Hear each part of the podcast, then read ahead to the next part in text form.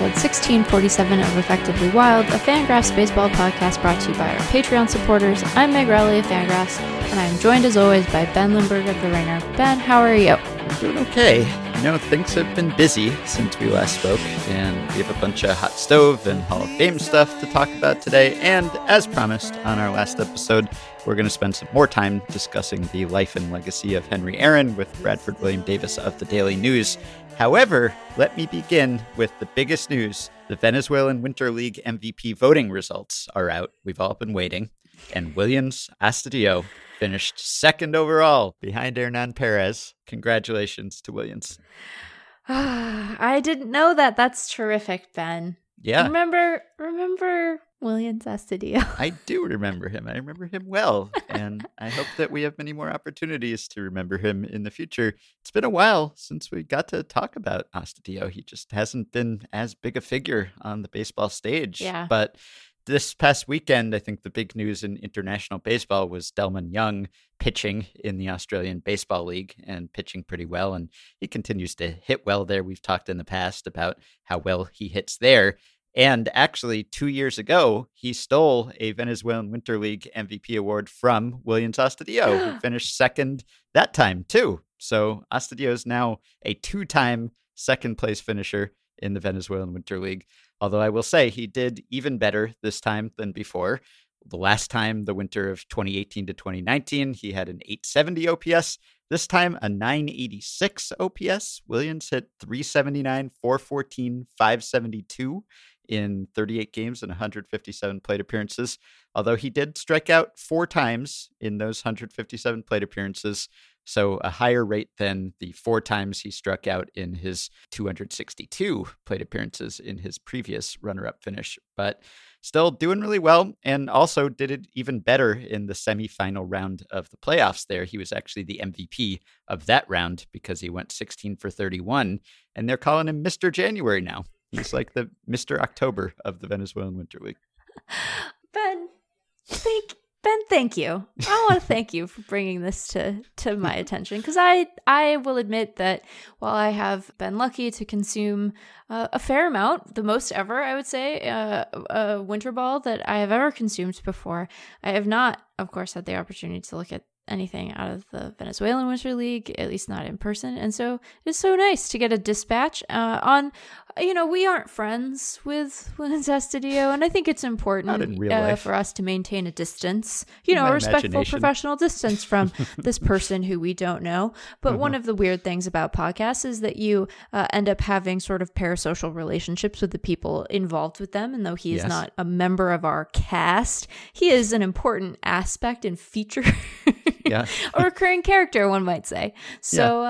uh, so this is this is very lovely. I feel like I'm. It's like I'm hearing about a, a friend from camp yeah. who uh, I had lost track of for a moment because you know Astudillo didn't really do much of anything at the major league level last year, even in the the truncated slate that we have, and so it's easy to kind of lose lose track of guys when they uh, you know trickle back down to the alternate site and you don't have a minor mm-hmm. league season to see them in. But uh, but here here we are with a yeah. an Astudillo update there was a time during the Jeff Sullivan era of this podcast when almost every episode began with some sort of Astudillo update. Arguably too many, in fact, but it's been a while, so uh, nice to bring it back. And I see that he's currently listed as a AAA player on the depth charts at Roster Resource by Jason Martinez. So I don't know how much more Willians we will get to see this season, but that's a topic for another day. Yeah. For today, I just wanted to congratulate him. And now I suppose we can move on to the actual news that everyone expected us to start this episode with. So we've got signings, we've got Hall of Fame non news, which is news in itself. But I don't know. Should we save the, the Hall of Fame hand wringing for the end of this intro segment and yeah. signings or yeah let's start with let's start with the signings we also okay. so you know we also have a, a transaction that will make you know yeah. yankees fans happy and make pirates fans nervous about what they're going to get to watch so yeah let's let's do a little transaction update before we get into the the brief but you know fraught update that is the hall of fame yeah rob arthur wrote an interesting article for baseball prospectus last week where he looked at the historical behavior on the free agent market, and he kind of quantified what I think a lot of us has sensed, which is that a lot of the free agent activity this winter and in recent winters has been disproportionately concentrated among just a, a, few teams, really.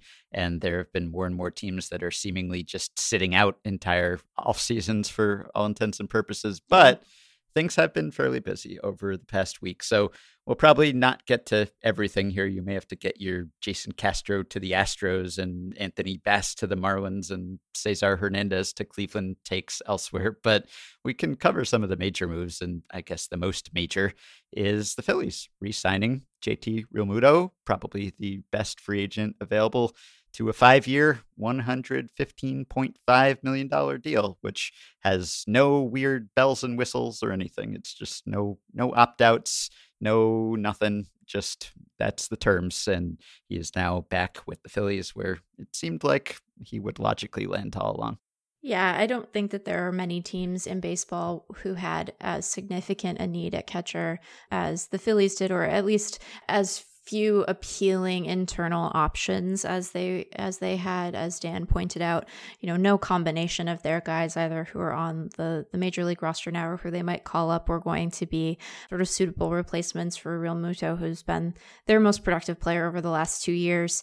And so it did sort of seem inevitable I wonder what you think, Ben, of the the ultimate value that he was able to extract here. Because on the one hand, I think the early signing that the Mets made made it a little bit difficult, right? The other big uh, sort of money option on the market, where there was a, a definite needed catcher, kind of came off the board so early and made that not really a possibility uh, for him once McCann went went to Queens. But the the Phillies also seemed like they were kind of negotiating against themselves to a certain mm-hmm. extent here. So I'm I'm not quite sure what to make of his deal because on the one hand, he has cleared by a small margin, but he has cleared sort of the AAV record set by uh, Joe Mauer, and so this is in some respects one of the richer deals for a catcher in history. But it's also not a terribly long deal, and so I don't quite know what I think of it. He did less well than Craig Edwards estimated that he would, uh, mm-hmm. as you mentioned. He was he was our top free agent when we did our exercise last fall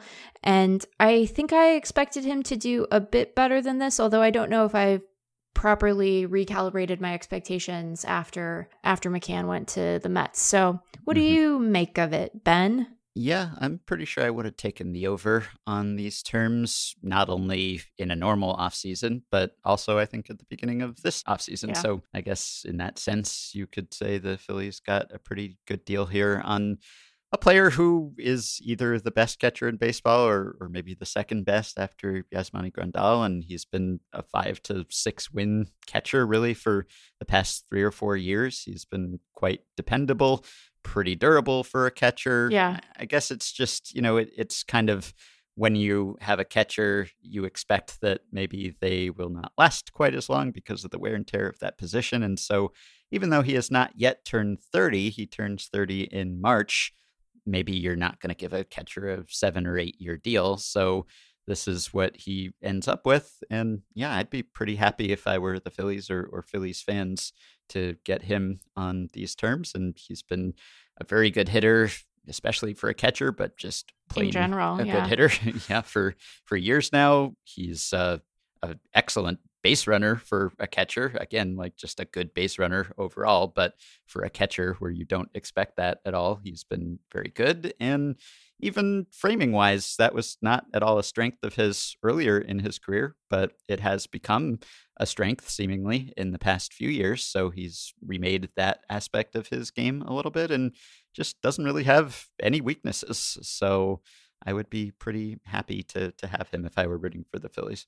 Yeah, and I think that even beyond just the obvious roster need here, there was, you know, it's clear that Realmuto was very important to his teammates, right? Um, Bryce Harper was not shy about lobbying ownership to to re-sign yeah. him. Even more recent additions to their roster, like Archie Bradley, were sort of banging the drum for for Realmuto um, re-signing. So I think that both those factors and then how it would read to the fan base in Philly if he were not to return yeah. would have been a pretty terrible offseason for Philly to have weathered, which has not always stopped franchises. But I think that just given that confluence of factors, and, you know, as you said, surrounding a player who is quite quite good and um, not only quite good offensively for his position, but just in general that this is a really obvious win for for the Phillies. So I'm glad to see them. You know, it's it's always good to. Mm, was I about to do a golf thing that I couldn't actually follow through to the end of the analogy? It's good to do golf stuff where you hit the ball and it goes in the hole. There you go. I'm doing great.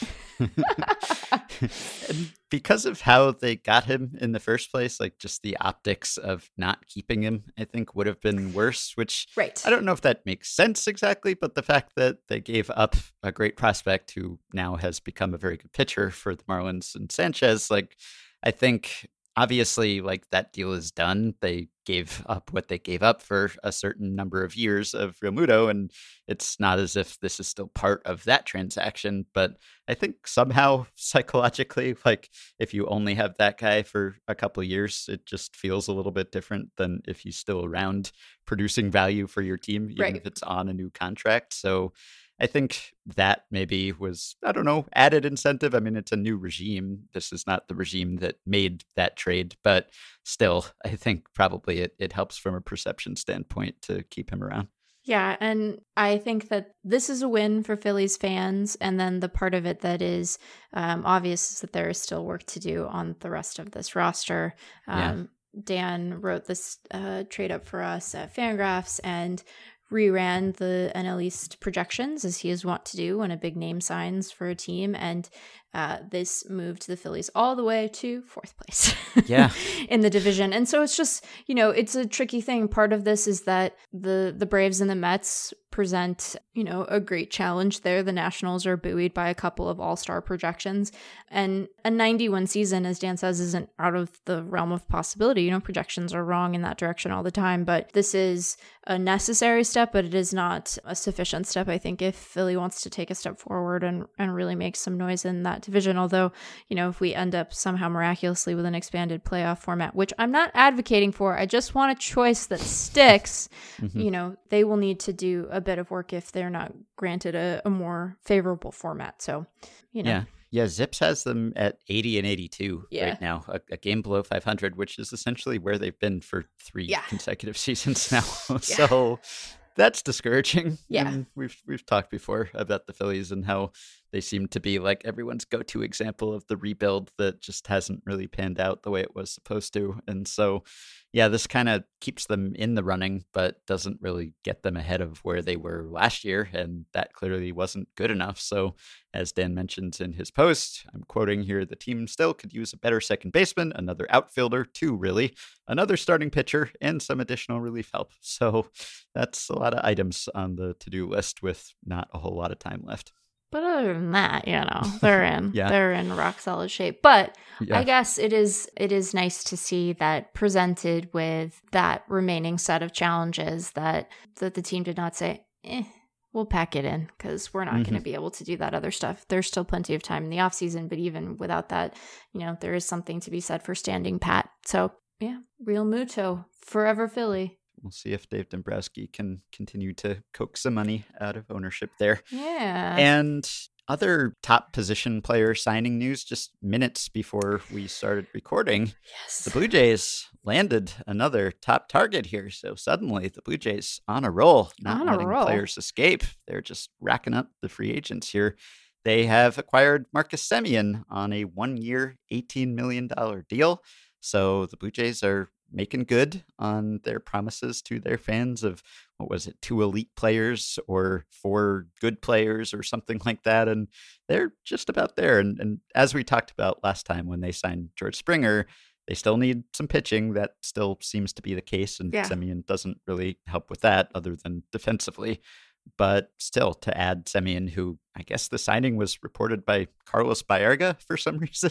I haven't heard that name in a while, but uh, Baerga suggested that he might be open to playing second base for the Blue Jays. He's primarily been a shortstop, but maybe he'll float around the infield a little bit for them. And he's tough to evaluate. It's hard because he came off that MVP contender year in 2019 and then had a down year in 2020. So it's hard to say exactly what he is, which I guess might be why he was willing to accept or pursue a one year deal to sort of establish what kind of player he is and then hopefully land a longer term deal next year.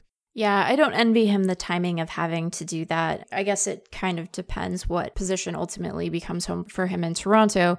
But if you think of him as part of that crop of really, really good shortstops that will be, re, you know, entering the market after the 2021 season, uh, there will be competition there, m- much of which will be younger than Semien is. But I think this makes a, a tremendous amount of sense for the Blue Jays. It gives them, you know, another really theoretically potent bat in the lineup in a position where they don't have too much duplication. Unlike the Brantley deal, where we are like, how will they ever field all of the many, many outfielders? It's right. like, oh, they'll just stick Semien at second base a lot of the time, probably. And, you know, not the worst thing to have um, some backup that's as good as he is for Bichette. So I like this for the Blue Jays. I am a bit disappointed on Semien's part that he was not able to to net a longer deal, but you know, 18 million isn't so bad if you have to take a one year cushion. So. Mm-hmm. And I just saw a friend of the show, Ben Nicholson Smith, tweeted that the Blue Jays have now committed more to free agents than any team in baseball this winter. They're up to 184.5 million with Springer and Semien and Robbie Ray and Kirby Yates and Tyler Chatwood, and they may not be done yet. So, as advertised, the Blue Jays have been busy and active and have gotten better. Yeah. So, we'll see what else they are able to do. What else do we have? I guess uh, if we're talking about NL East moves and why the Phillies don't project all that well even after the Realmuto resigning, we could talk briefly about Brad Hand going to the Nationals.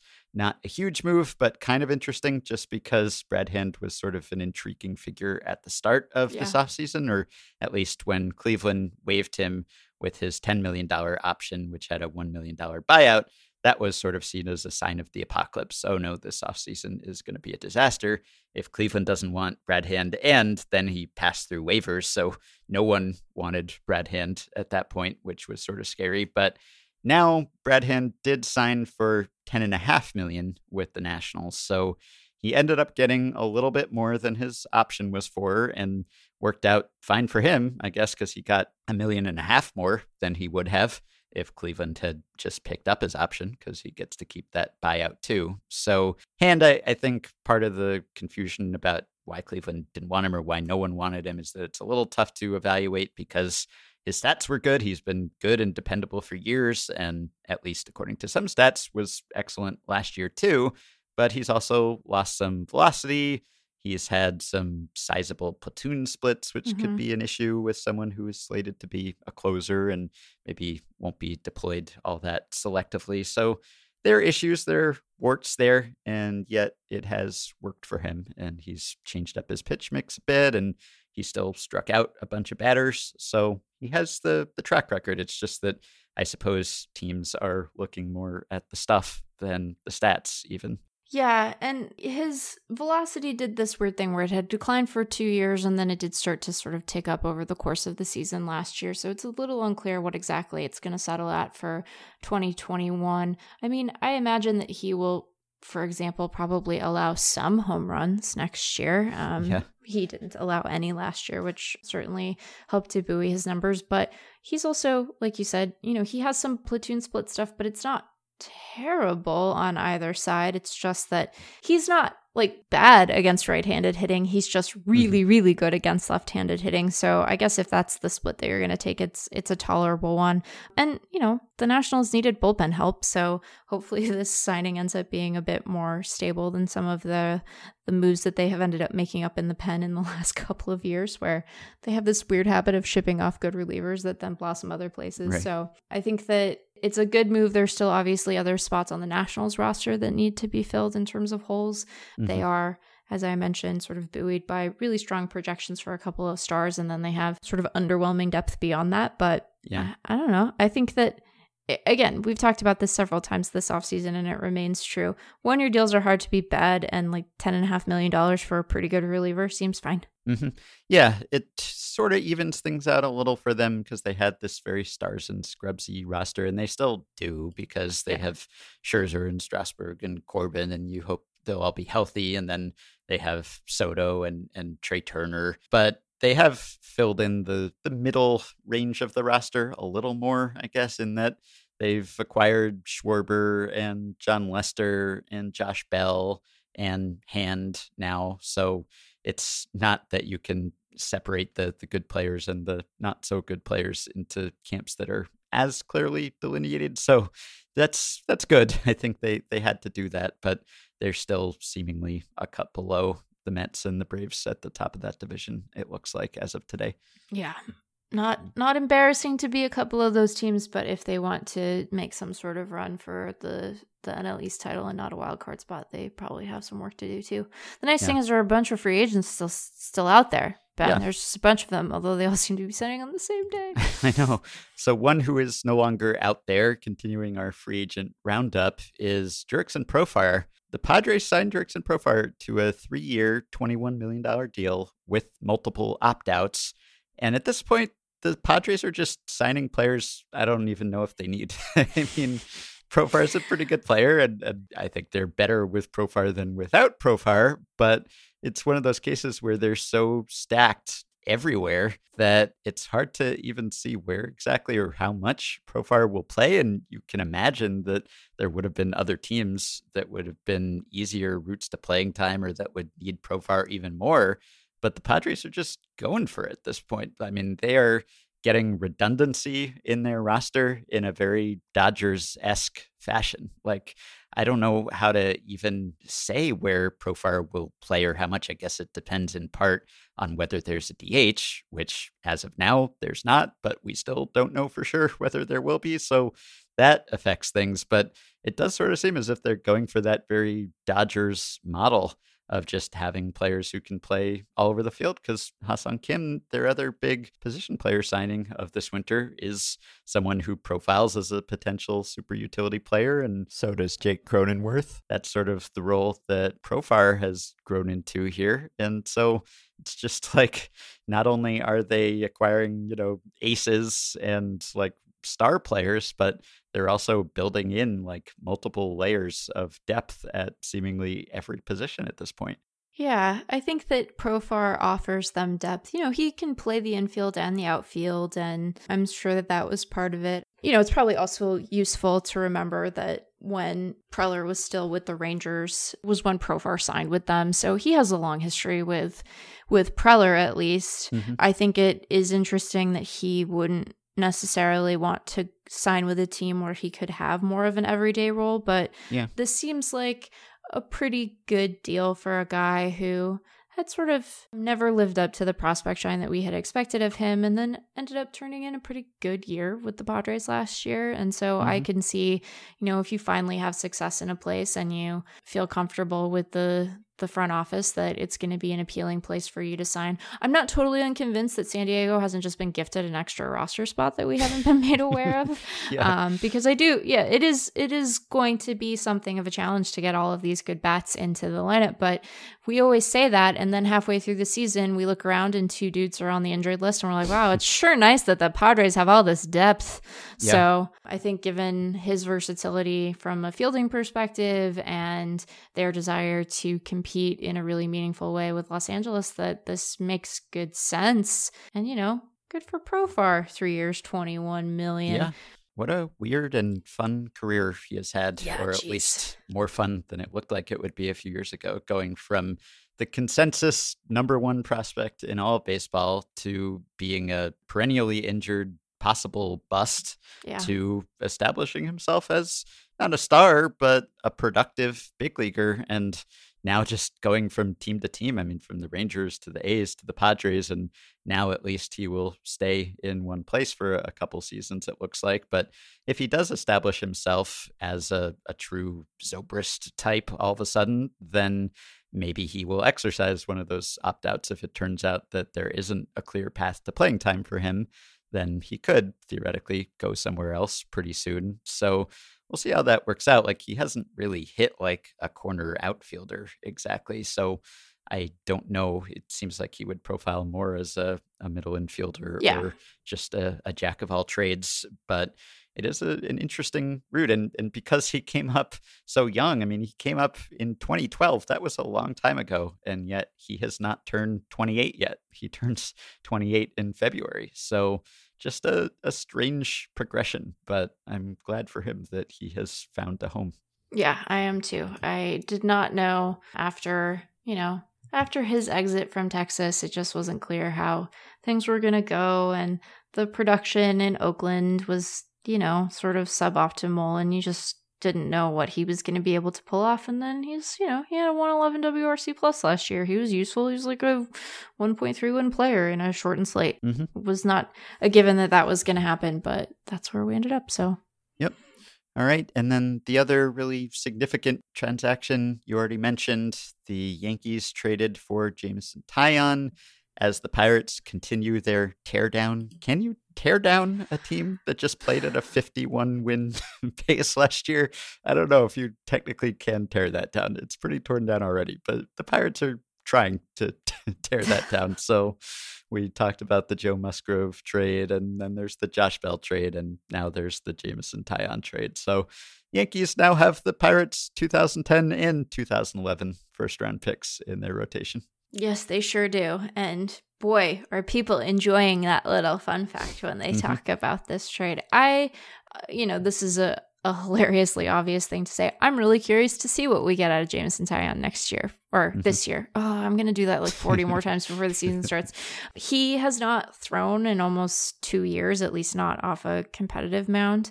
You know, he's had just more than any one person's share should be of of setbacks and adversity yeah. from a health perspective. So, you know, he is currently on you know, coming back from his second Tommy John surgery. I think that he is incredibly promising. I think there's a reason that at one time he and Cole were thought to to highlight sort of the next realm of and wave of good Pirates teams, but he hasn't really pitched much since 2019 and we don't totally know what we're going to get there. So there is some risk, but if he is able to help stabilize that Yankees rotation, which is full of a lot of other players who are sort of falling into that bucket of having high upside and a lot of potential downside that Yankees rotation could be very good. It's always nice to reinforce the Gerrit Cole of it all, which is uh, yeah. what's driving a lot of their rotation projection right now. But I thought the reaction to this was interesting. I can totally appreciate the the emotional um, hit that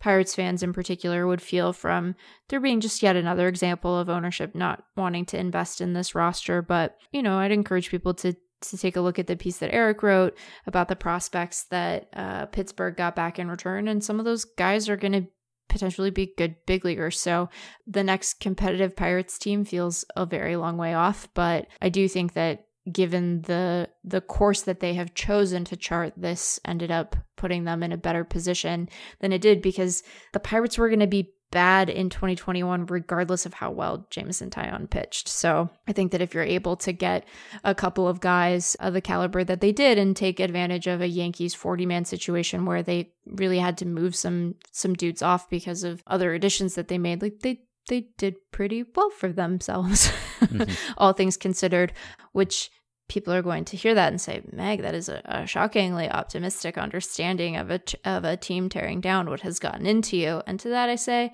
uh, you know, like sometimes I, I like prospects that go back to a team and I think they'll help them get better. And, uh, you know, may as well make the best of a bad situation, Ben. Mm-hmm.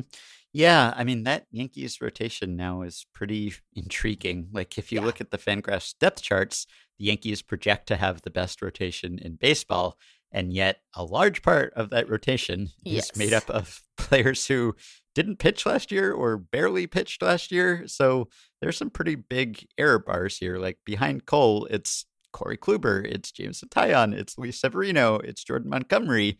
And there are other capable pitchers backing them up, like Deivi Garcia, Domingo Germán, Clarke Schmidt, and others. So, so there's some depth there now that they haven't had lately. And starting pitcher has been sort of a, an area of weakness for them and an area where Brian Cashman has gotten a lot of grief for not upgrading more. And they've found themselves in some sticky situations when it comes to needing to start postseason games and not really having anyone they wanted to start them with. Yep. So they have a lot of players, and a lot of those players have been really good and could be good again, but in many cases have not pitched at all lately. So you're kind of crossing your fingers like by the middle of the season this might look like a great rotation or Yeah. it might look totally different from how it looks now. It's it's tough to say. And yeah, Taillon has gone through two Tommy John surgeries and he should be totally ready. Like he Yeah. was, you know, throwing to hitters late last year. So he should be fine in theory. But when you have someone with his injury history or Kluber who got hurt the second he started pitching in games last year, you know, it's Severino who's had multiple major injuries. I mean, all of these guys are talented and have track records of performing at a high level, but you're just, I guess, acquiring enough of them that you hope that even if you lose one or two, you'll still have enough left standing. Yeah, it's an interesting approach given that I think if I remember this little tidbit from Dan's piece when he wrote about it well, they they have to replace 24 of their 60 starts from last year. So 24 of the starts that this team made last year, those Right. those arms are just not on their roster anymore. Masahiro so Tanaka looks like he will not be back and may, in fact, be returning to, to Japan. Japan. Yeah, we're gonna have to talk about what precedent there is for that, but that Mhm. that can be on another episode when we've had a little time to to do some thinking or research on it. But Tanaka will not be back. It doesn't appear that James Paxton will be back, and so they definitely had to supplement what they had, and they have to get their way to Severino being able to throw again. But it is just interesting that they have chosen to do that with arms that are interesting but not necessarily reliable. But when you are really carefully hewing to staying below the luxury tax threshold, I think that's kind of what you have to do, right? You swing trades like this where there's a lot of upside and this is a good pitcher, but you know, you're able to sort of bring guys in at a reasonable rate and not have to worry about pushing through the the competitive balance tax threshold, which you would think if any team in baseball can not worry about that, it would be the Yankees, but here we are. Yeah, and the Yankees have blown by that in past years, and so there would be steeper penalties for them, but still.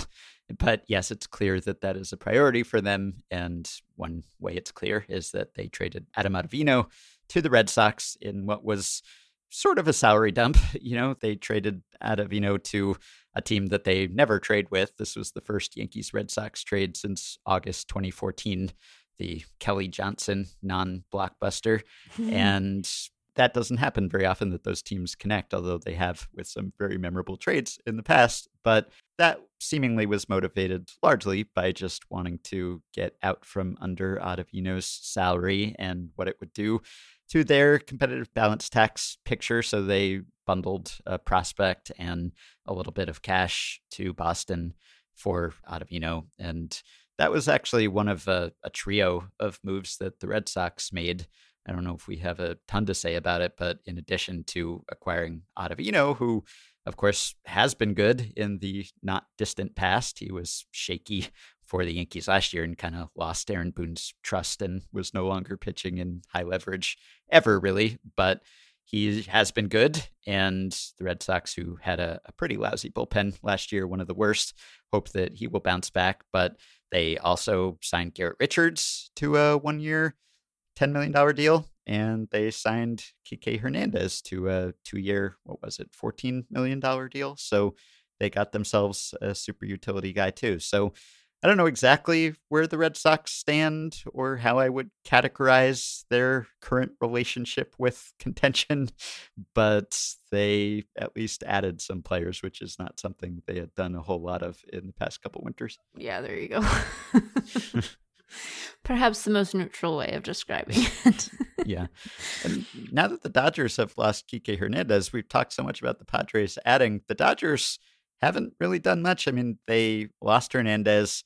They brought back Blake Treinen. They added, I guess, Tommy Kahnle and Corey Knebel, but they haven't done a whole lot. And normally you would say, well, they don't have to do a whole lot. They're the Dodgers. They just won the World Series and they're bringing everyone back and they have incredible depth and they're amazing. And so it wouldn't really be that notable that they had been pretty inactive this winter, except for the fact that the Padres have just gone full bore after right. them, not just trying to make the playoffs, trying to get themselves a wild card spot, but clearly targeting the Dodgers and trying to make themselves in the Dodgers mold and and go for them in a way that is audacious, is bold, is exciting. So I wonder if the Dodgers even expected that the Padres, good as they were, would be so active in adding that they would then project to be as good as or better than the Dodgers going into next year, barring any further moves. And, and the Dodgers may yet do something, you know, bring back Justin Turner or other moves. We will see. But Padres have clearly closed that gap. Yeah, I imagine that Turner will end up back in LA, especially since I think one of the other teams that he was potentially linked to was the Blue Jays. yeah. so that seems less likely now. Mm-hmm. So I expect that he will be back in in Dodger blue as it were, but I don't know. Don't you always assume that AJ Preller is going to do stuff? Don't you just isn't that your base that operating assumption? Assumption, yeah. That he will be active. I don't know if they could have anticipated that the Padres would make moves quite as splashy as they have, but they had to have expected something. Which is mm-hmm. part of why I think that LA is not done. But, you know, betting on Dodgers depth isn't a terrible thing to do. That tends to work out more often than not. And they still have guys on the minor league side who might yet end up helping them out in 2021. So it'll be fun to see. I, I like I like that it's evened up. I uh, yeah. I kind of don't want the Dodgers to do anything else because I want it to feel like a really really tight good good race. And I think mm-hmm. that it will, even if they do bring Turner back, and it will, even if they make other additions, because San Diego has just done so much to close that gap. But it's fun when it's when it's really neck and neck when you you know have to spend a second longer on your preseason predictions for the division than than you do in normal years there's yeah. so many there's so many divisions ben where i'm just like uh, i don't i don't see any really compelling reason to deviate that much from the projections and that doesn't always serve me well but i think as a process it tends to be reasonably sound and it's nice when you're sitting there going i don't know what to do with this one like this mm-hmm. is one of you know you you put it in your in your bucket where you're like, this is this is one of my toss up divisions. I get to have fun with this one, where I'll yeah. stick with all my boring stuff on the others, but this one I get to be a little sassy. So um, yeah. I'm I'm happy that this is the course that it has taken. The AL East is shaping up to be pretty exciting too. I mean, yeah. maybe there's a clearer favorite there, but between the Rays being as good as they were last year, the Yankees being good and being somewhat active, and then all the, the Blue Jays have done, and even the Red Sox getting in on a little action here. That's uh, it's looking not bad either. So we'll be talking about that because uh, I guess we'll be starting season previews at some point soon, which is yeah. daunting, but we're getting to that time anyway. I guess the the last non Hall of Fame related thing to say on that subject of season previews is when will the season be? We still aren't entirely sure, and there was some news slash non news about that, which is that MLB in its continued attempts to sort of cement what the actual format and the rules of this coming season will be, made a proposal to the MLB Players Association that would have put the DH in place again in exchange for expanded playoffs. And there were some other aspects to that deal too. But the Players Association rejected it. And to be clear, like there's already a deal in place. I mean, the CBA applies, so there doesn't need to be any negotiation about anything. So this is driven largely, I, I suppose, by to some extent both sides, but probably MLB really wanting to get that expanded postseason money. And so they're trying to do something to get the players to give it to them. And players not necessarily against expanded playoffs in the way that we are. Some of them may be, but some of them may think, I want to make the playoffs. So they may not be as dead set against it. Although there's an argument that it could hurt them to the extent that it gives teams incentives not to spend on trying to win a division title. But they know that expanded playoffs are a big bargaining chip. They're not going to give that away for nothing. And the DH, it's not nothing, but it's also not a huge thing. And it's also something that MLB wants to. Right. maybe, maybe not quite as much as the players, but MLB wants the DH also at this point. So they're going to have to give up something more than that to get the players to concede on that. And we'll see if that happens this year or if that becomes a big sticking point in CBA negotiations leading up to the expiration of the current deal in less than a year now. And then related news there is still some uncertainty about spring training and whether it will proceed as scheduled because the Cactus League officials, that's spring training in Arizona, put a letter out saying that they're not sure that spring training should go ahead because of COVID. And the Cactus League is not a real league with its own structure or authority. It's operated by MLB. So these are really just some local officials who haven't taken any concrete steps to try to prevent teams from playing or even to dissuade them from doing so.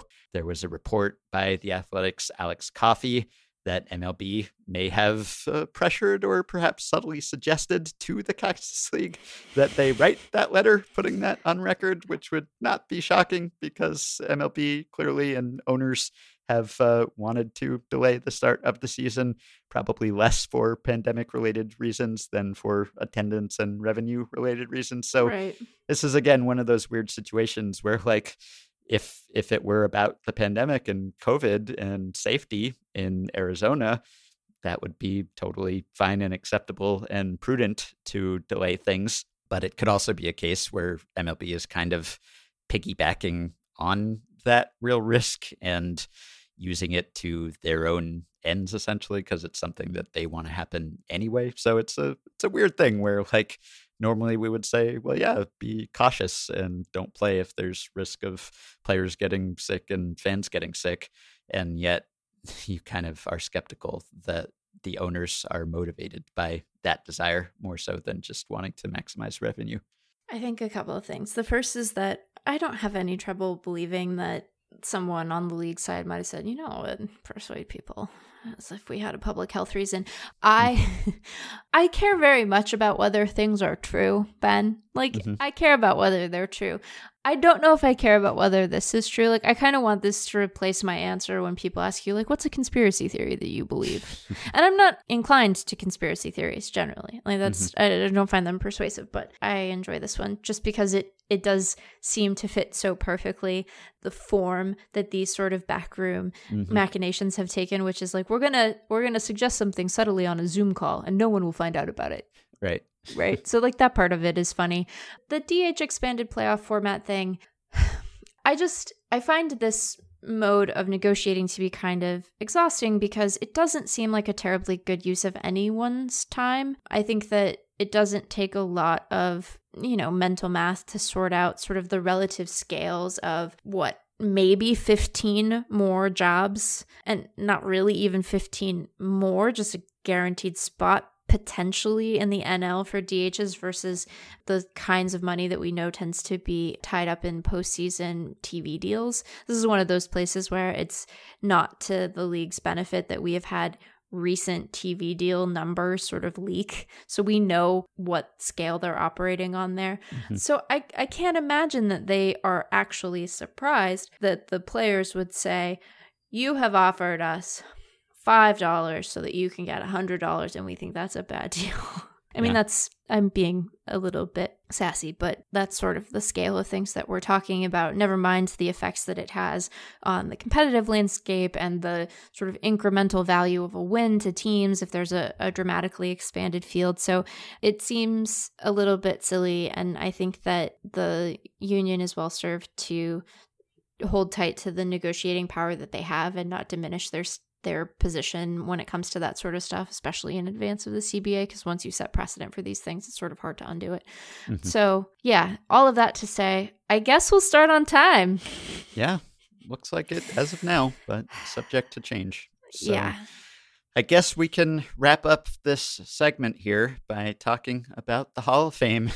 Hopefully, for the last time for a while, we'll see. But the results are out. And as expected, if you were looking at the announced results by writers who revealed their ballots prior to the final results here, no one got in. And no got in.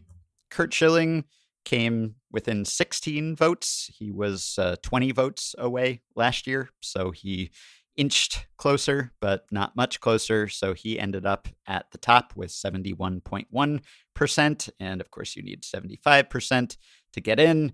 Barry Bonds and Roger Clemens were next with uh, 61.8 and 61.6, respectively, which is almost exactly where they were last year. They were at uh, 61 and 60.7 last year.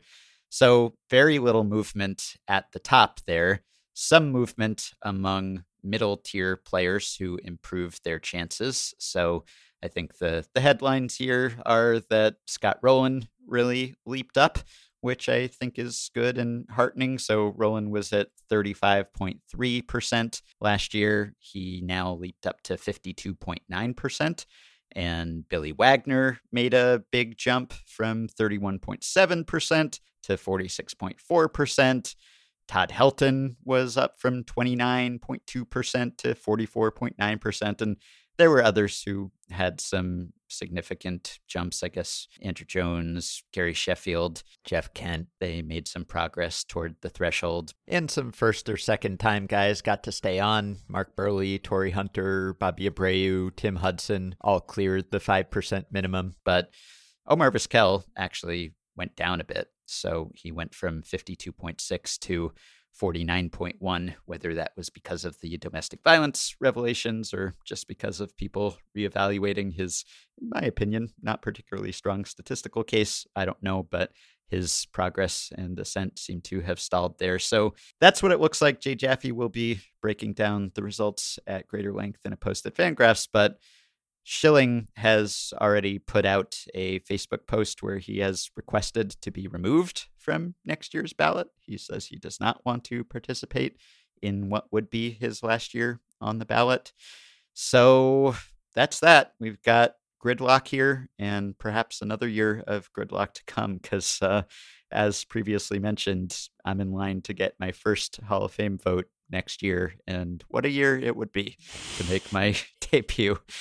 the final years of eligibility for Schilling, Bonds, and Clemens, and the first years of eligibility for Alex Rodriguez and also, I guess, David Ortiz. So that'll be a doozy.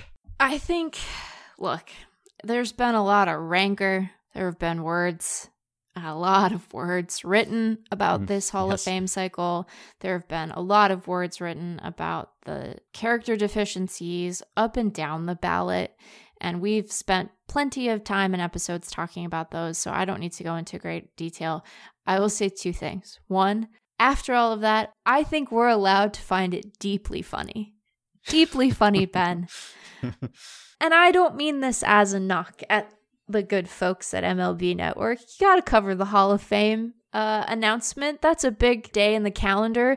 It's clearly important to a lot of people, including us.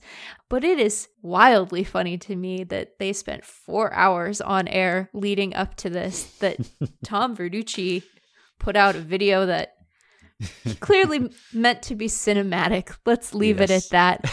They made Brian Kenny, I assume, get on a train and go up to Cooperstown to stand there to help announce the results and then Noah got in. That's yeah. funny, Ben. We don't have so we have so few funny things. We can find that funny, right? We can lean into that being funny. Nobody got hurt in any of that. That's just funny. Like that's objectively funny. Objectively funny. Yeah, it's uh, it's funny and also exhausting. But at the oh, end yeah. of the exhaustion, maybe we can all just we can all laugh, laugh about it deliriously. Yeah. I think the other thing that I would say, and again, we don't have to spend too much more time on this, but I think that one of the big takeaways from this year's Hall of Fame cycle was that there's I don't know how else to characterize the the the way that some of the the ballot hand wringing went except to say that I think that people are are overcomplicating some simple decisions.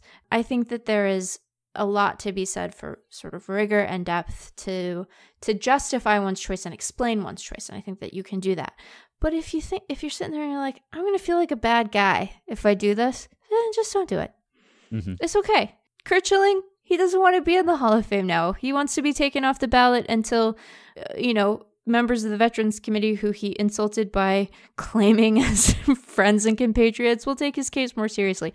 It's fine. You just, if it feels bad, just do a different thing, I think. I think just do a different thing.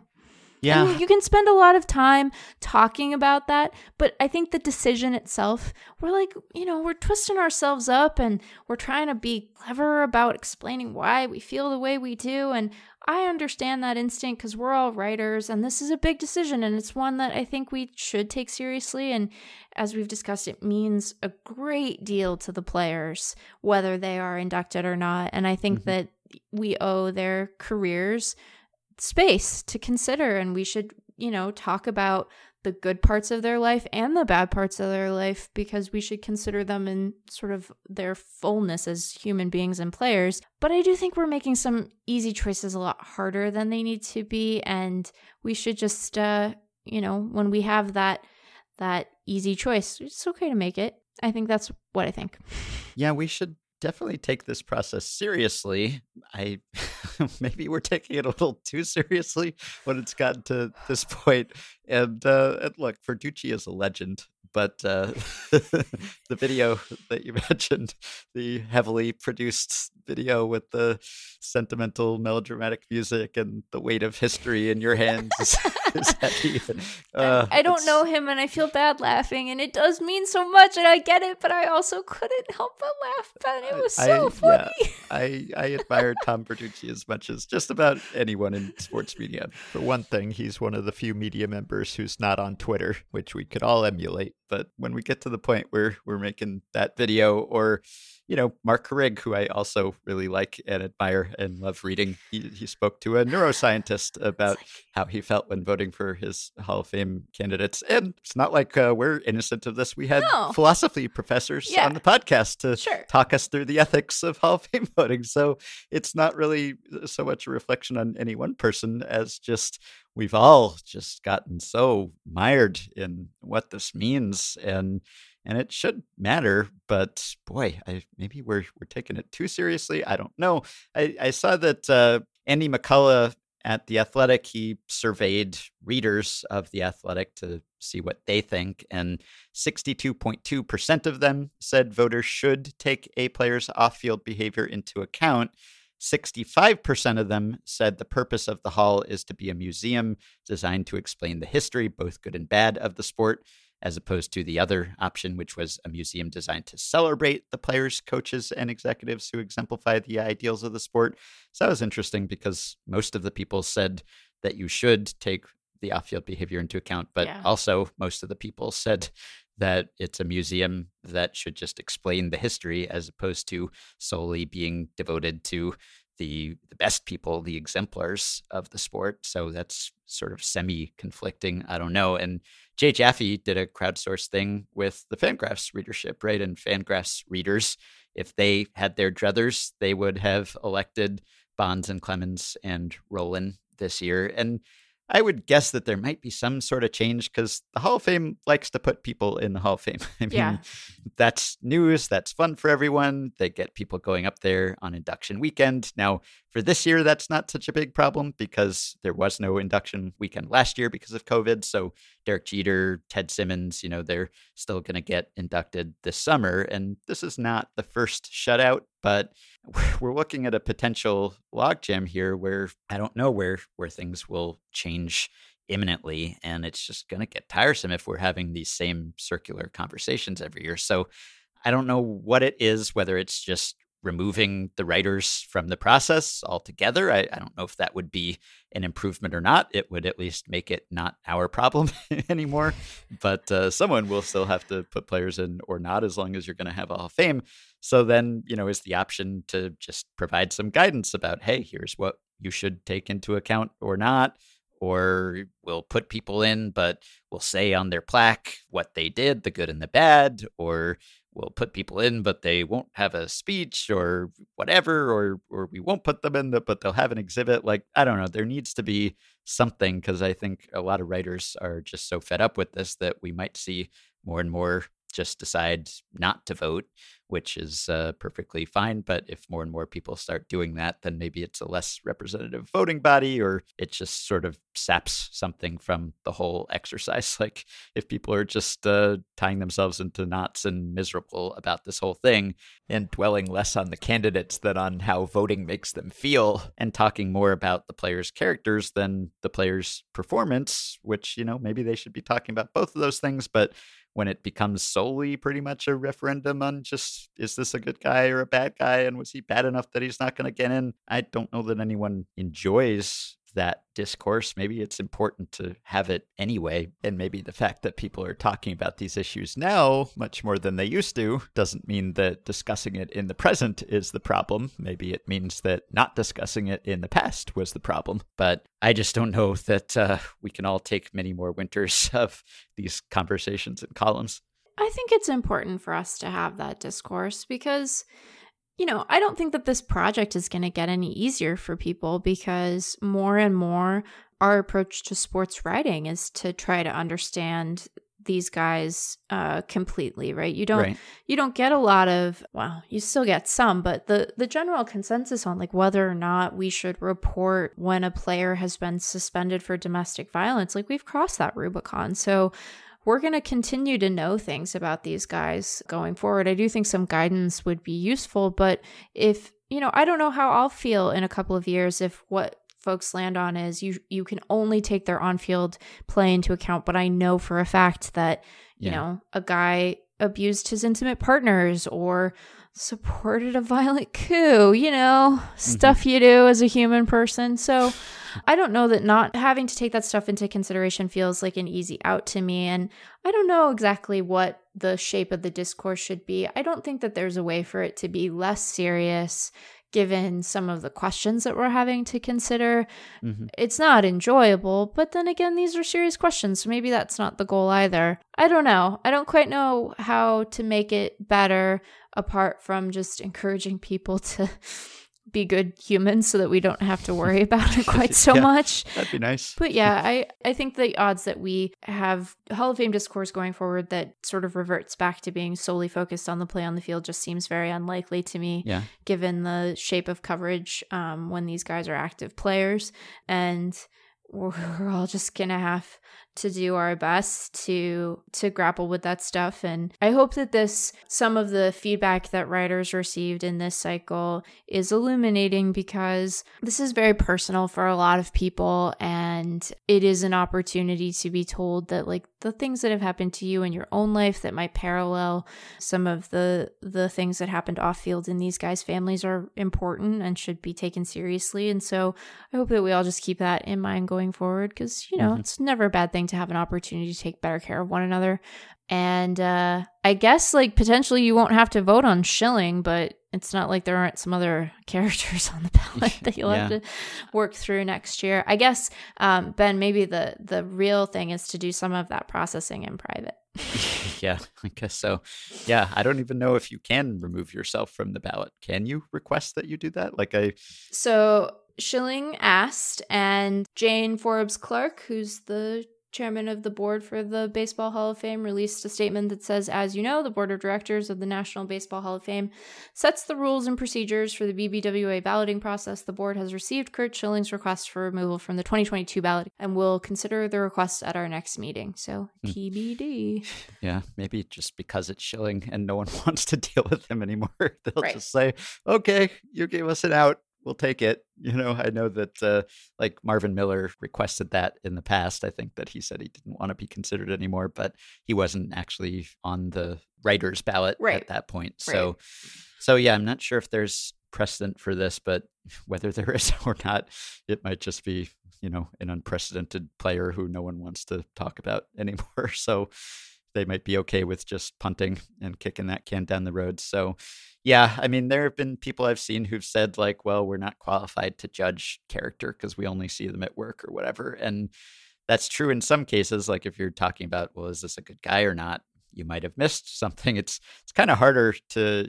It's like you can rule out someone from being like a positive case of the character clause right. more easily than you can rule someone in for like, oh, the character clause should be used in their favor because it's you can't ignore the things that we know about some of these players and i don't just mean the ped stuff i mean domestic violence duis you know you name it just terrible transgressions off the field that we do know and Yeah. they've been reported so you you can't just uh, pretend that you never knew that stuff on the other hand like if you are going to have a hall of fame that it's a museum it's supposed to tell the story of baseball can you tell that story without some of the bad characters who've been big parts of the play on the field? And what does it even mean to have a Hall of Fame without Roger Clemens or Barry Bonds, who, if they don't get in, it probably won't be because of their off the field issues. It will Right. probably be because of the PEDs, but maybe it should be because of the other thing or some combination of both. But at a certain point, it's like, well, if we're going to give plaques to the best players and you're just not having two of the best players of all time have plaques, then does it diminish that? And I know they can be represented in the museum without having plaques. It's just that the plaques and who's in and who's out is the most visible manifestation of the museum for people who are not physically there. Like, if there were some way to just say, this is the best players, we're just saying who the best players were and we won't uh, whitewash anything and we won't pretend that anything didn't happen but we're just saying these were the best players and when we have their exhibits or their plaques or whatever it is we'll just say here's what they also did in addition to their stuff on the field i would be open to finding a way to try to do that it's Yeah. just tough because then you are giving these people an opportunity to give a speech and you know say they're hall of famers and sign a hof at the end of their signature and make more money at card shows and Yep. it's it's not just a academic thing Right. it's something that affects players lives and other people's lives so it's hard to separate those two things but i do think there there has to be some effort to just recognize these were great players and they did play a big part of baseball history even if it wasn't a universally positive part yeah. Well, at least we have Scott Rolen making a big jump on the Yes. ballot. yeah i That's can vote for scott rolen next That's a year good if I vote. That's a good thing. yeah yeah it's i don't i don't envy you your immediate task i don't envy me or my task in the future yes the weight of history in our hands is heavy. I don't wonder what i would i wouldn't be able to ever get through a single take ben No. couldn't get through a single take. I'm sorry. Uh. i again i don't know tom. I don't know if tom listens to this podcast. If you do i'm sorry man but like come on you gotta let us ha- you gotta let us laugh at that one yeah amusements are thin on the ground and that one was i just it's just sort of seems like a spoof of like a self-serious Hall of Fame voter. Like, take it seriously, yes, but uh, it's not. You know, like I saw a reply on Twitter that was like, "This guy thinks he's signing the Treaty of Versailles or something." it's like it's just a Hall of Fame vote. It's just a ballot. Like, yeah, it reflects on larger issues that are important that we uh, don't want to give short shrift to, but it is also just baseball. So, you know, there are more serious issues out there. Well, and it's just because the because the piece of paper is so unremarkable. yeah. You know, it's like uh, they get their they they print them out like on paper Mhm. from Office Max, and then they mail them to you, and so it's uh, it's nice. It's nice to have uh, it's nice to have Scott Rolen and and Astadio. Ben, we had some nice stuff. It was nice. So Yeah. that part's nice. I just wish the purpose or the criteria could be clarified so that it's not like MVP voting, where so much of the debate and disagreement is about the definition of the word valuable and whether that's context sensitive or not. Now you have people ignoring the character clause, you have people putting a lot of emphasis on the character clause. People don't even really agree what this honor is supposed to be. And maybe that's okay. Maybe there's room for nuance and different interpretations. It just makes for some frustrating exchanges where people are talking past each other. Anyway, we will put aside the Hall of Fame discourse for a little while at least, and now we will take a break and we'll be back to talk about a player who had a great character. The character clause could only have helped him, Henry Aaron, although, as we will discuss with Bradford, it is important to take into account the context of his life and career and how he was treated, as well as how he responded to that treatment. We'll get into all of that in just a moment.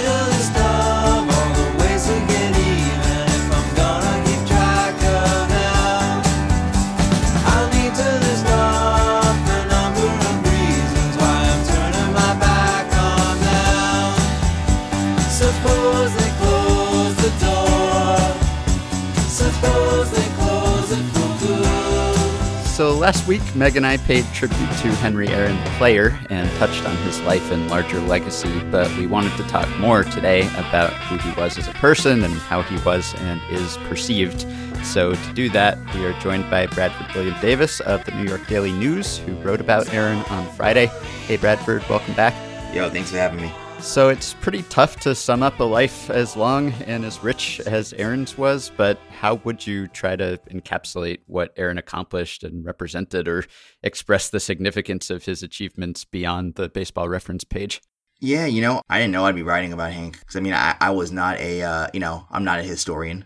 I certainly didn't see watch him play. um, yeah, I, I felt like there was that his life, you know, um, had been so uh, the ground had been covered. You know, Mm-hmm. like you know, what could I add to uh to this uh to this conversation was my question, and the answer to I I thought was nothing.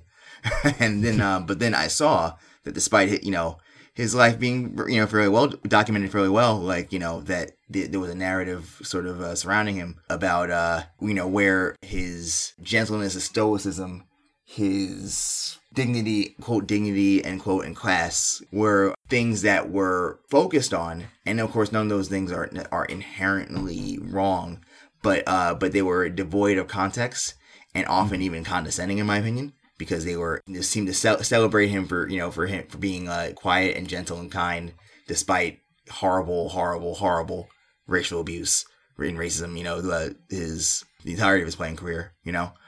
And uh and it's you know particularly towards you know the uh as he started to approach Babe Ruth's home run record.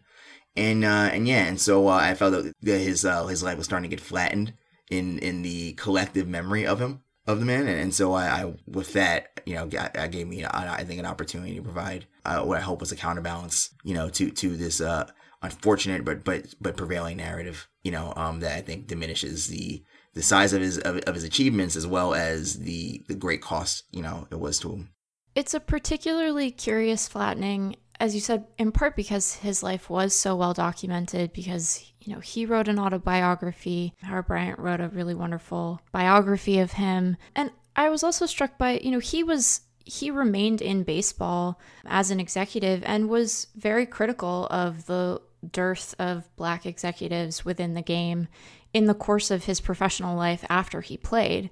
And so, as I was reading your piece um, and some of the other tributes to him that I think did a better job of encapsulating the fullness of his life, I was curious. You know, as he was chasing Ruth's record, he was receiving all of this hate mail and death threats. And I know that there were a number of publications at the time that sort of pre wrote obituaries for him in anticipation of his potential assassination.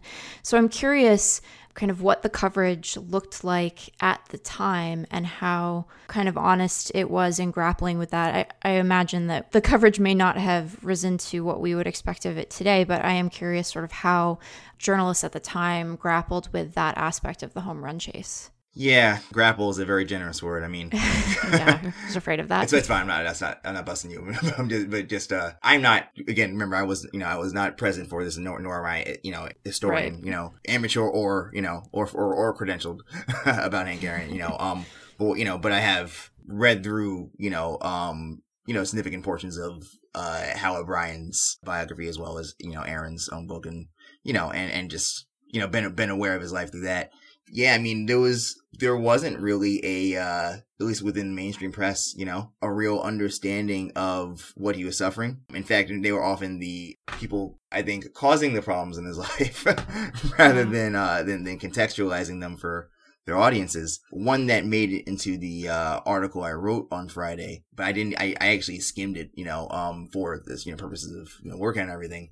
But they went after his wife in 1974, you know, the year he broke the record, because he was getting a, you know, a little more, you know, pointed, a little less accepting of the way people would speak to him in the press, you know, in general, right? And so, you know, he was not, he was just not quite as affable as he had been earlier in his career and as as people had ex, you know expected out of black public figures and black people in general. And so uh, his wife Billye, you know, happened to be very involved in the civil rights movement, as was Hank for that matter.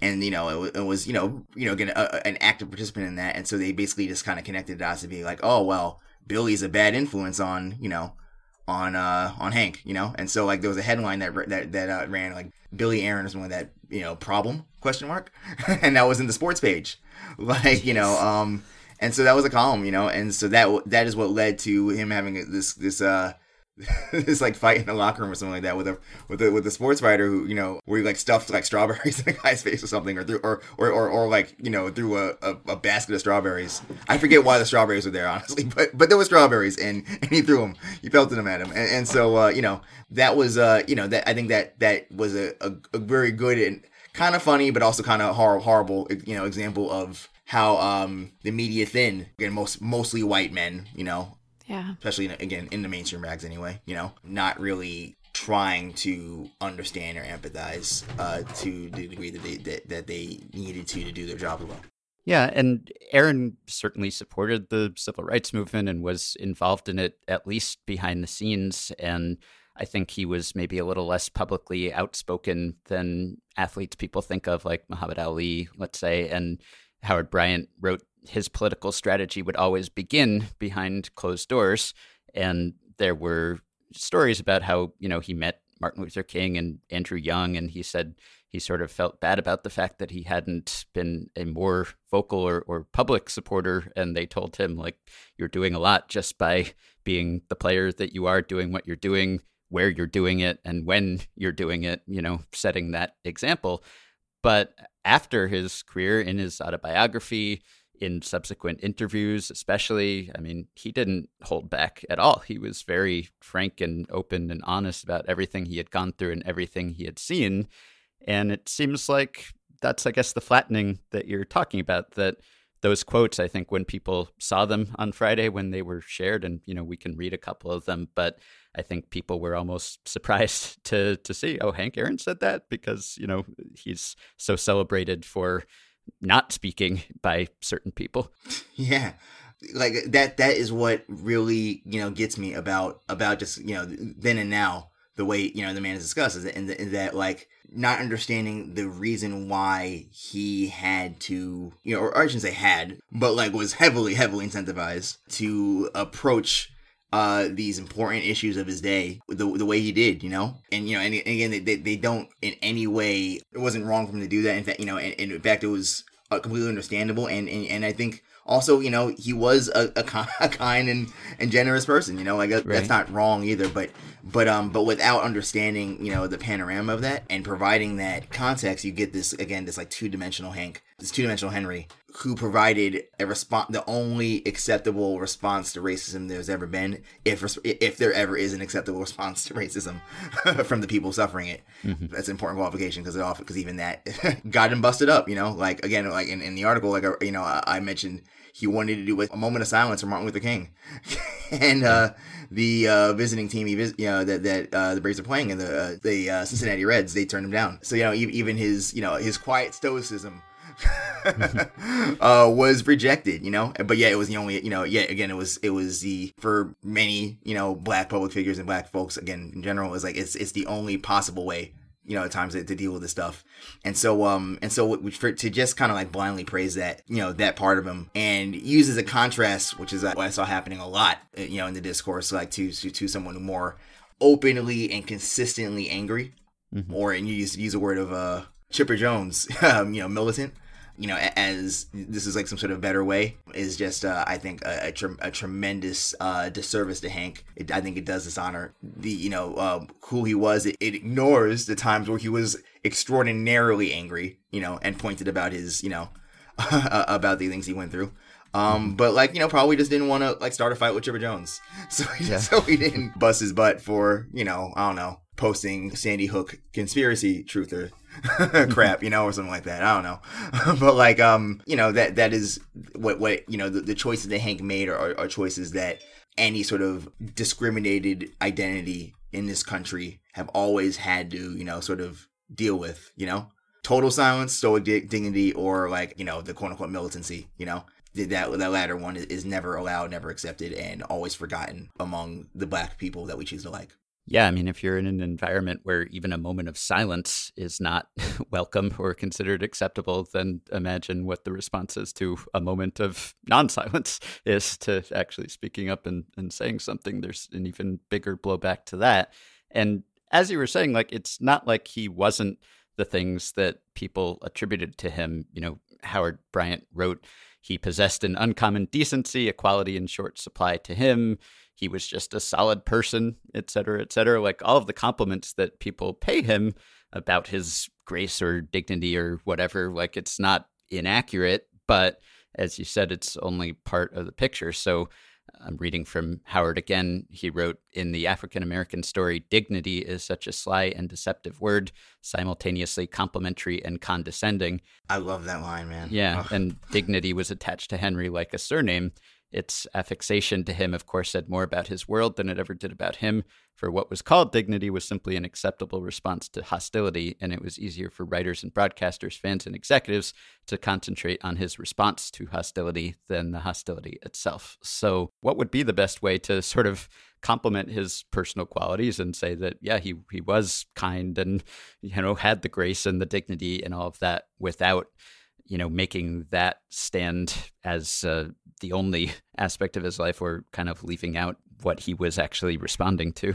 Yeah, you know, that's a question I think about a lot because I, I really did, you know, I really do want to communicate. Like, I believe it's good to pursue grace and mercy and, and kindness and charity, even with your enemies. Like, I, you know, I, I I hope that that's not lost as far as my even how my own you know moral framework that I believe in and advocate for. You know, uh, would include like you know, which is not not to say that I'm, I'm against radical you know action, but that's but often the radical action is in forgiveness and you know and and you know and all that you know but yeah it just it just needs to be i keep on returning to the word contextualize it needs to be placed in this context you know? That should be mourned when it's being hoisted as a limitation to who you can be you know what i mean you know that grace and kindness you know and and dignity and quote unquote you know stoic dignity or whatever the hell right like that should be you know that should be mourned when when it's a, when, when it's forced on someone you know rather than purely you know the outgrowth of, the, of someone's heart you know what i mean like that is uh this the story of you know of, of how quote, you know the the good white people you know generally in this you know in in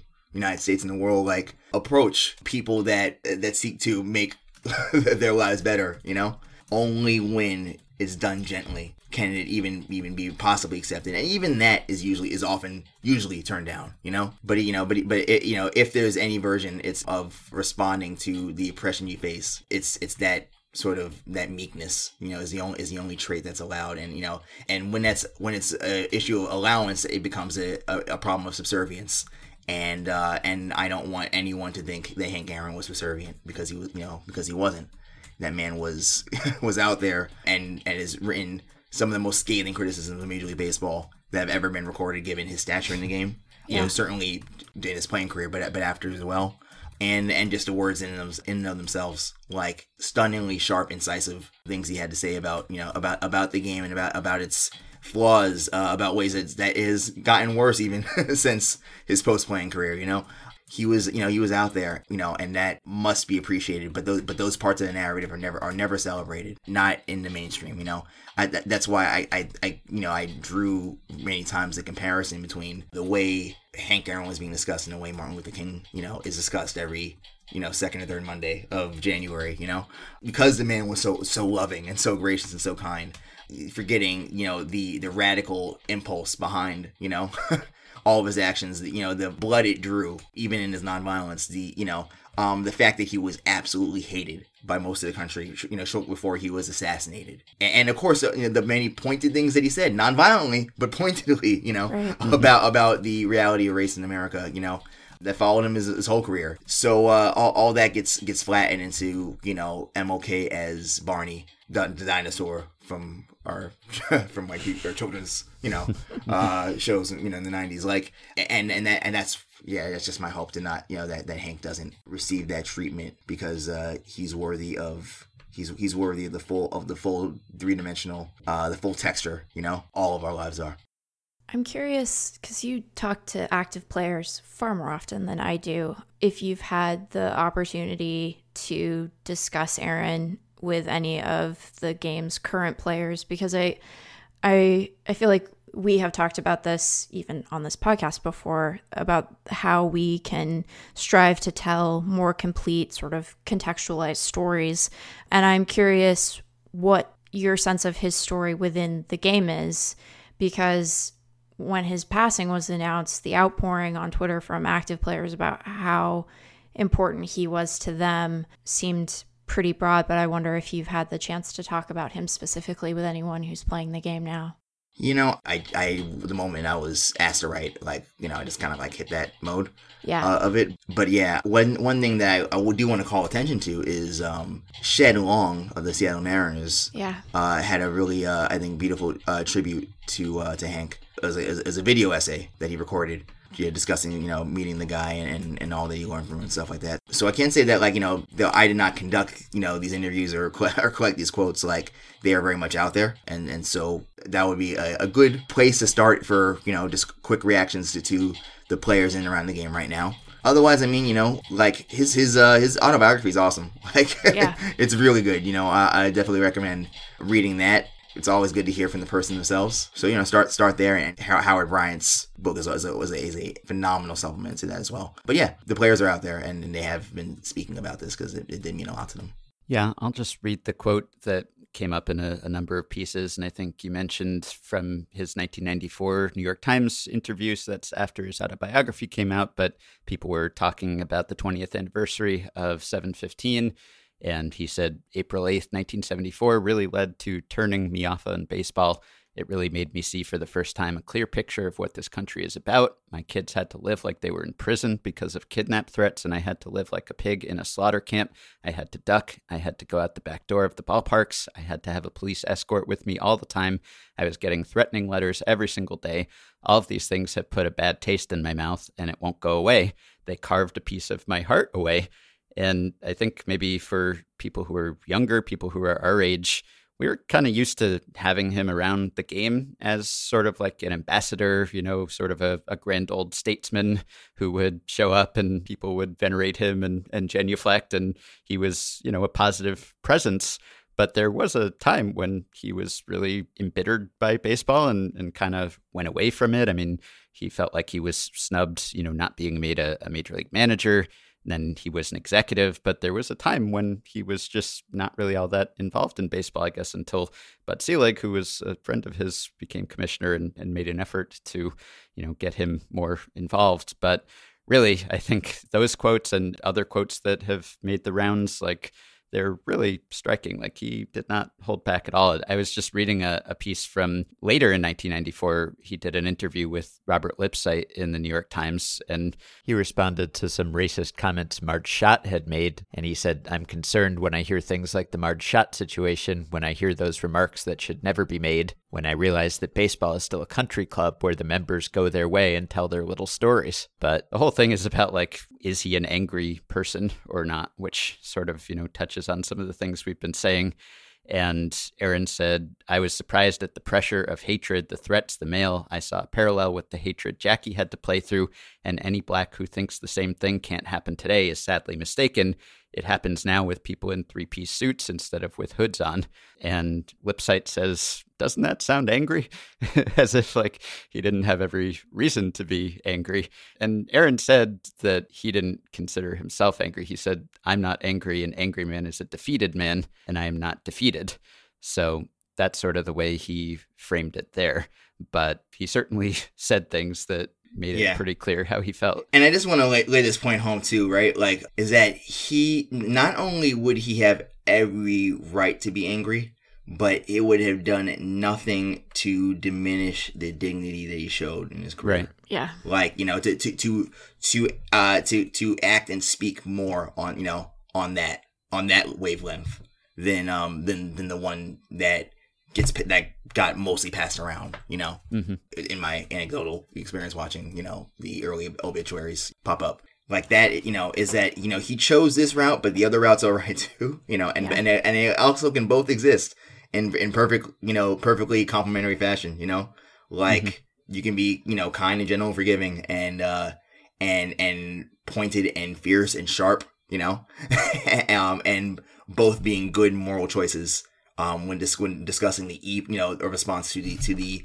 existential and personal evil of racism. So Yeah, I I don't want to put the obligation of answering this question on you solely, Bradford, but I I do think that it's probably worth us discussing, you know, as people who have an obligation to tell baseball stories, how especially within the context of someone's passing when it seems like the ideal moment to give space to the sort of fullness of their experience and their life, how we can do better by these stories, not only in the moment, but then, you know, in the sort of repeated tellings and anecdotes that we prioritize as time passes between when we've lost that person and when we have occasion to revisit their life and legacy in the game because I think that this is a a disappointingly persistent failure on the part of at least parts of baseball media and one that I think, you know, the league is also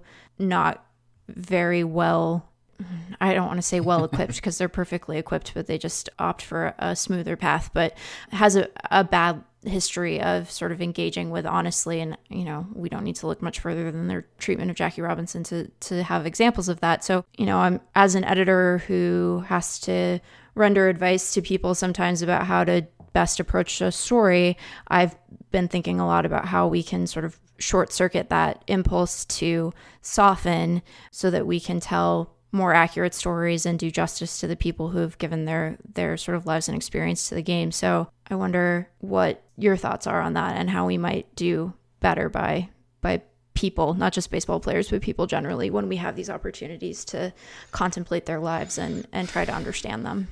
Yeah, I mean, you really if you can't give from a deficit, you know, Right. and if you don't understand, and if you Yeah. don't understand what he went through and how he felt about it, you know, then you won't be able to possibly provide a useful, productive commentary on it, you know? Like, that's just kind of it, you know? And so that kind of like, I guess, explains what needs to be done. You must understand that there are plenty of, there's a whole genre of anti racism for white people texts out there.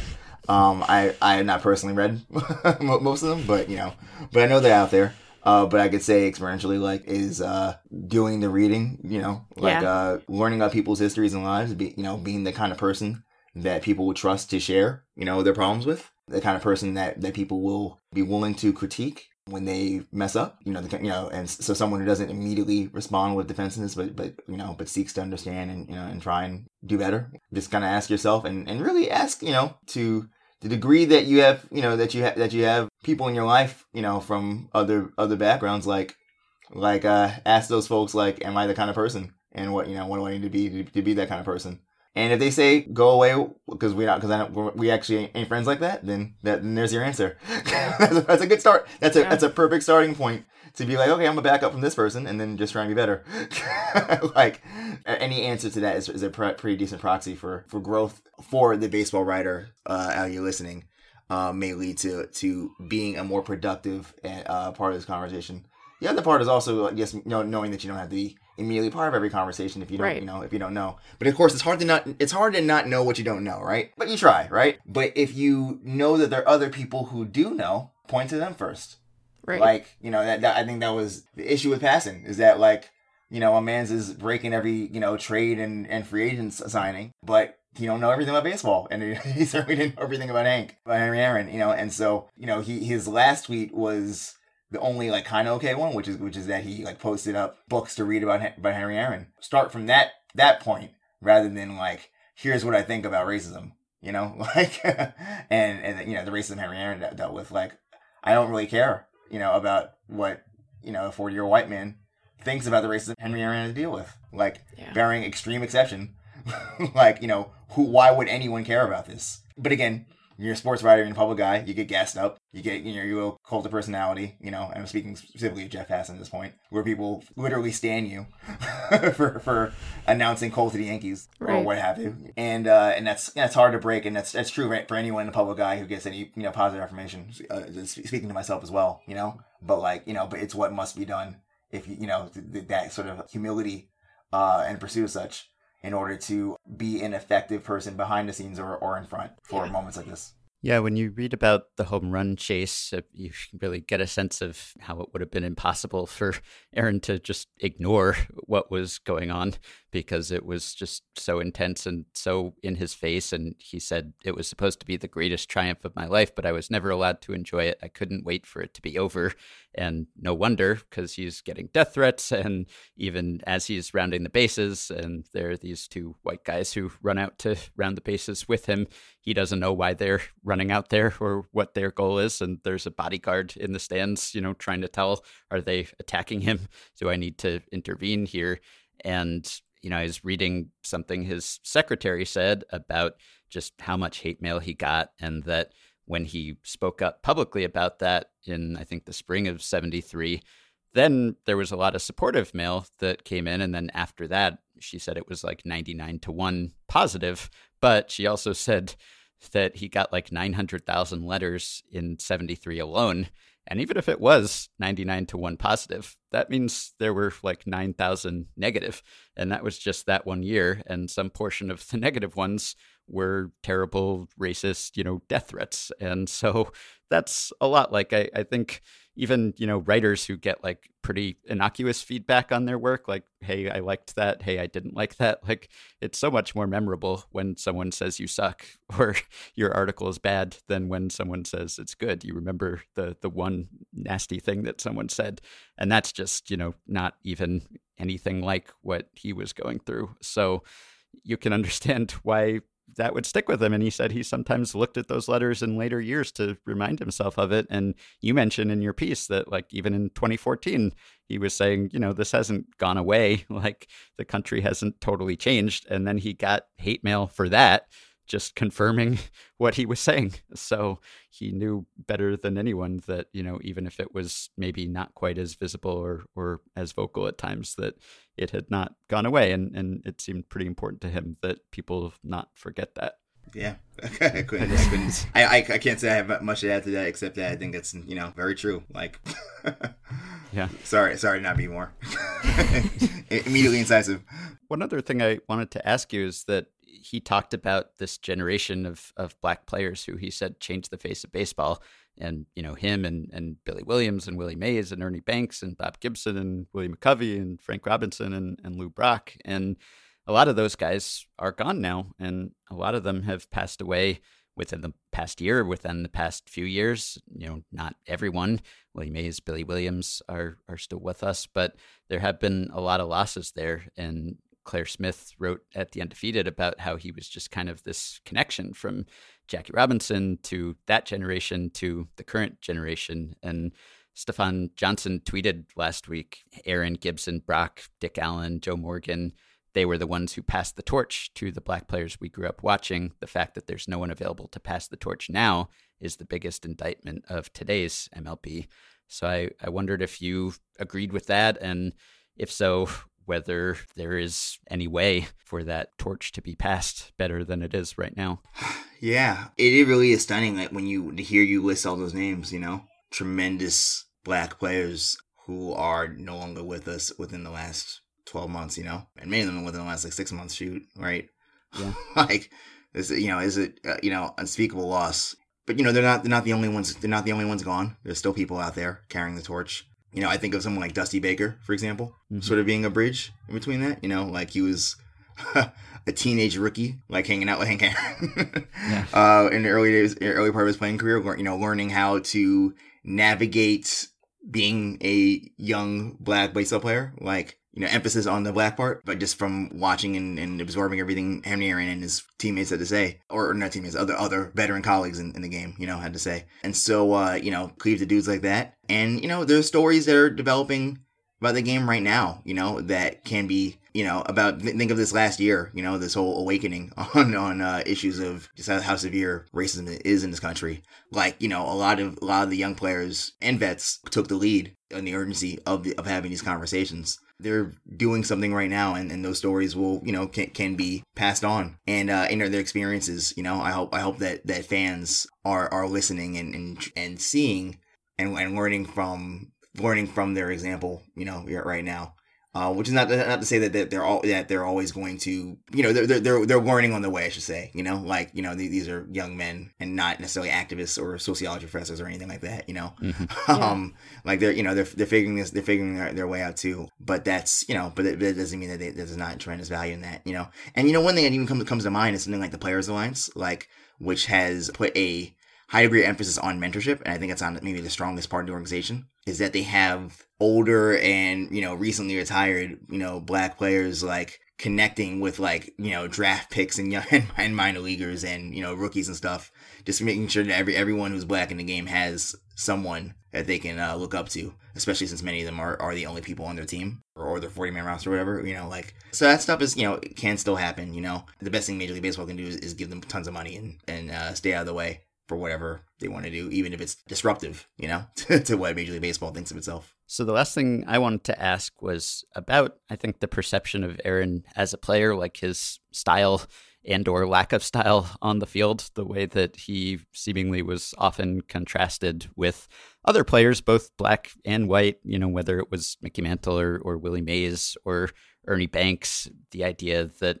he had less obvious charisma or, you know, exuberance or or that seemed to be a reason why he was really underrated. He was kind of under the radar, it seems like, until he started approaching Ruth's record. And I wonder, you know, whether it would have been better or worse for him if he had had sort of the, the star power, the celebrity of a Willie Mays or an Ernie Banks, you know, and, and if he had been more outspoken in certain ways, just how much worse it would have been. It can't be that much worse than it was, but as bad as it was, and, and sitting on 713 at the end of the 73 season and then having to spend the entire offseason just getting letters and waiting for for that chase to resume. But i was just wondering because you know and, and some of it i think also was kind of that trope of like it didn't really look like he was trying or you know didn't look like there was the effort there which is often something that you hear about non-white players and you know maybe he just made it look easy but that seems to be part of why he wasn't really appreciated by everyone in his time. That I guess either his personality or, or the style of play just didn't leap off the field or the screen or the page the way that it did with some other players. Yeah, you know, um, like I said, this is in many ways. I don't want to outkick my coverage because I did not, you know, actually watching Aaron play. um, so I, I can't, I cannot speak to the aesthetic, you know, nature of his game like other people, like like Howard and many other, you know, again, amateur and slash professional, you know, enthusiast of, of his life and career, you know, or I should say, I shouldn't even say amateur, but like, you know, but for those who are credentialed or not, you know. But yeah, I think one of the things that's interesting and kind of, I guess, uh, Fangraphs effectively wild tie- tie-in is that analytics give, uh, you know, perhaps a better appreciation of like the historical impact, you know, and value he had in the field. Which is incredible because the man led, you know, led the world in home runs. Not the Yeah. world, you know, you know, Yeah. excusing the Japanese leagues, but like, you know, but led, the- led the Western Hemisphere in home runs for like, you know, many decades. You know, people lived and died in between, you know, watching Hank Aaron and, you know, someone break his record. So, and yet the counting stats, you know, underrate him somewhat because of how, you know, because of just, you know, the, the full offensive value that he provided every year, you know, went beyond, you know, 755 or 715 or, you know, whatever. And so uh, I think that's one of the cool cool things about about you know um, advanced stats is that they can help you kind of like look at someone's on field impact in a new way um and and you know provide an extra light, light to that. So he doesn't need as much black ink on a baseball reference page or, or necessarily communicate just you know how one you know how how tremendously important he was you know? Like I, i've you know even I've even you know read I, it could be Howard Howard Bryant's biography, but I forget. But like you know, but I think it was he was his his stats were considered like very good at the time, usually, but really great. But that's like you know inaccurate, you know, like inaccurate Right. characterization. Like you know, and again, I apologize if, if I'm reading that from something besides you know Howard Bryant's biography. But but wherever I read, wherever I read this, you know, there was it, it's uh it, it- he he was great. He was like top five like every year for for 20 years. You know, like that's absurd it, it he wasn't just consistently very very good you know with a few flashes of greatness. You you know he was like great all the time you know and then and uh and that's and that, you know and I think that's pretty you know that's a really cool thing that you know that that I hope you know again Major League Baseball throws a lot of you know time and money into appreciating him on just as a baseball player, you know, which is what he what he often stated, you know, is like I just want to go back to playing baseball. I think after he, you know, like as he was like dealing with the the record breaking stuff, like Yeah. so if you just want to speak specifically to Hank the baseball player, like he's better than we thought he was, and we already knew he was great. So I think that's cool. Well, you've you've anticipated my next question, and maybe we can end here. I mean, all of us on this podcast lost out on the opportunity to see him play, obviously, because we're we're too young to have been alive when he was playing. But I am curious if you have a favorite Hank Aaron stat. Is there anything in in his record that has particularly grabbed you or made you go wow because there are a lot of candidates as you said he, his playing record is so superlative it's hard to pick just one thing but I wonder if there's a favorite for you. The consecutive All Star appearances kind of like grab me. Yeah.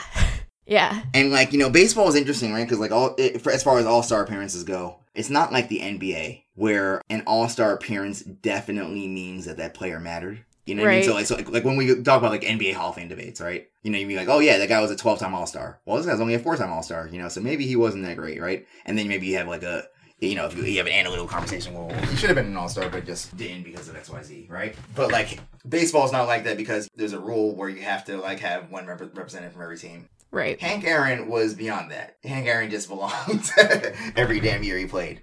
Yep. And so that was, you know, I think that's a, a pretty marvelous example of, of, of his amazing track record, you know, like in that he was, you know, in that he, the man just, the man belonged among the best in the game every, every year. So, I- so when I, when I, I, I forget the exact number of, of all-star appearances, but like 20 straight or something, you know, so, or 21 or 22 straight, uh, 21, whatever. yeah. Yeah. Yeah, that was uh, that's that's probably the, the the number or achievement, you know, that like just plays over my over and over in my head about the man. So All right. Well, we will link to Bradford's piece. We'll link to some of the other writing that we talked about today. You can also hear him on Baseball Prospectus's Five and Dive podcast. You can find him on Twitter at underscore bewilly. Thank you very much, Bradford.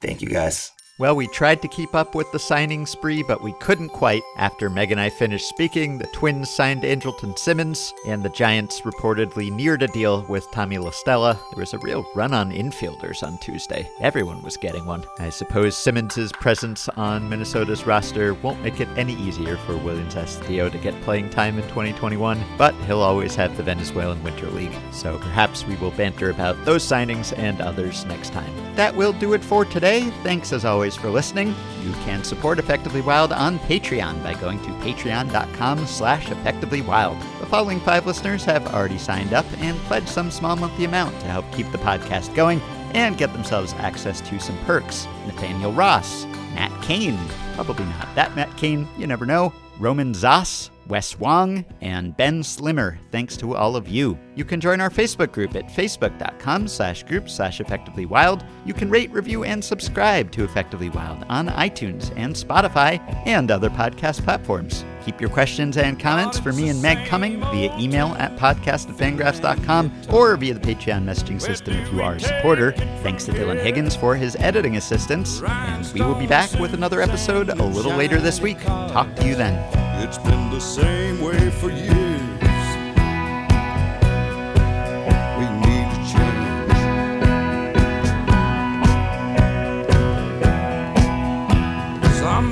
Told me when I came to Nashville, son, you finally got it made.